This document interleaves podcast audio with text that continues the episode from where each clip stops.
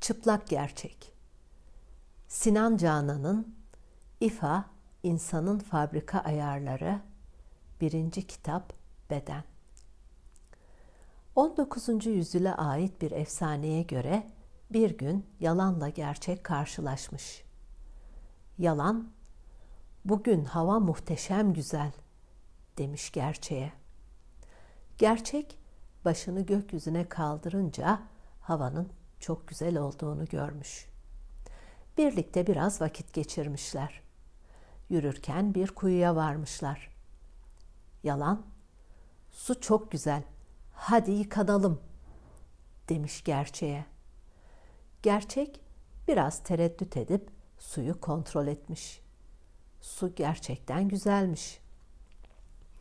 Kıyafetlerini çıkarıp birlikte suya girmişler. Yıkanırken yalan aniden sudan çıkmış, gerçeğin giysilerini giyip hızla kaçmış.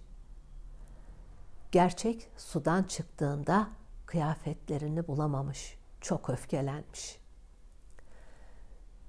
Yalanı bulup giysilerini geri alacakmış.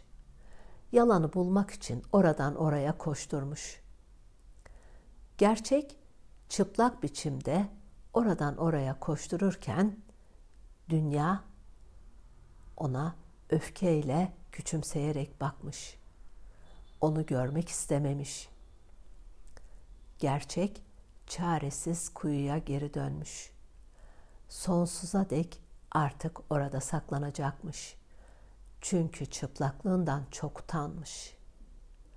Yalan ise gerçeğin giysilerini giyip dünyayı dolaşmış. Toplumun isteklerine cevap vermiş.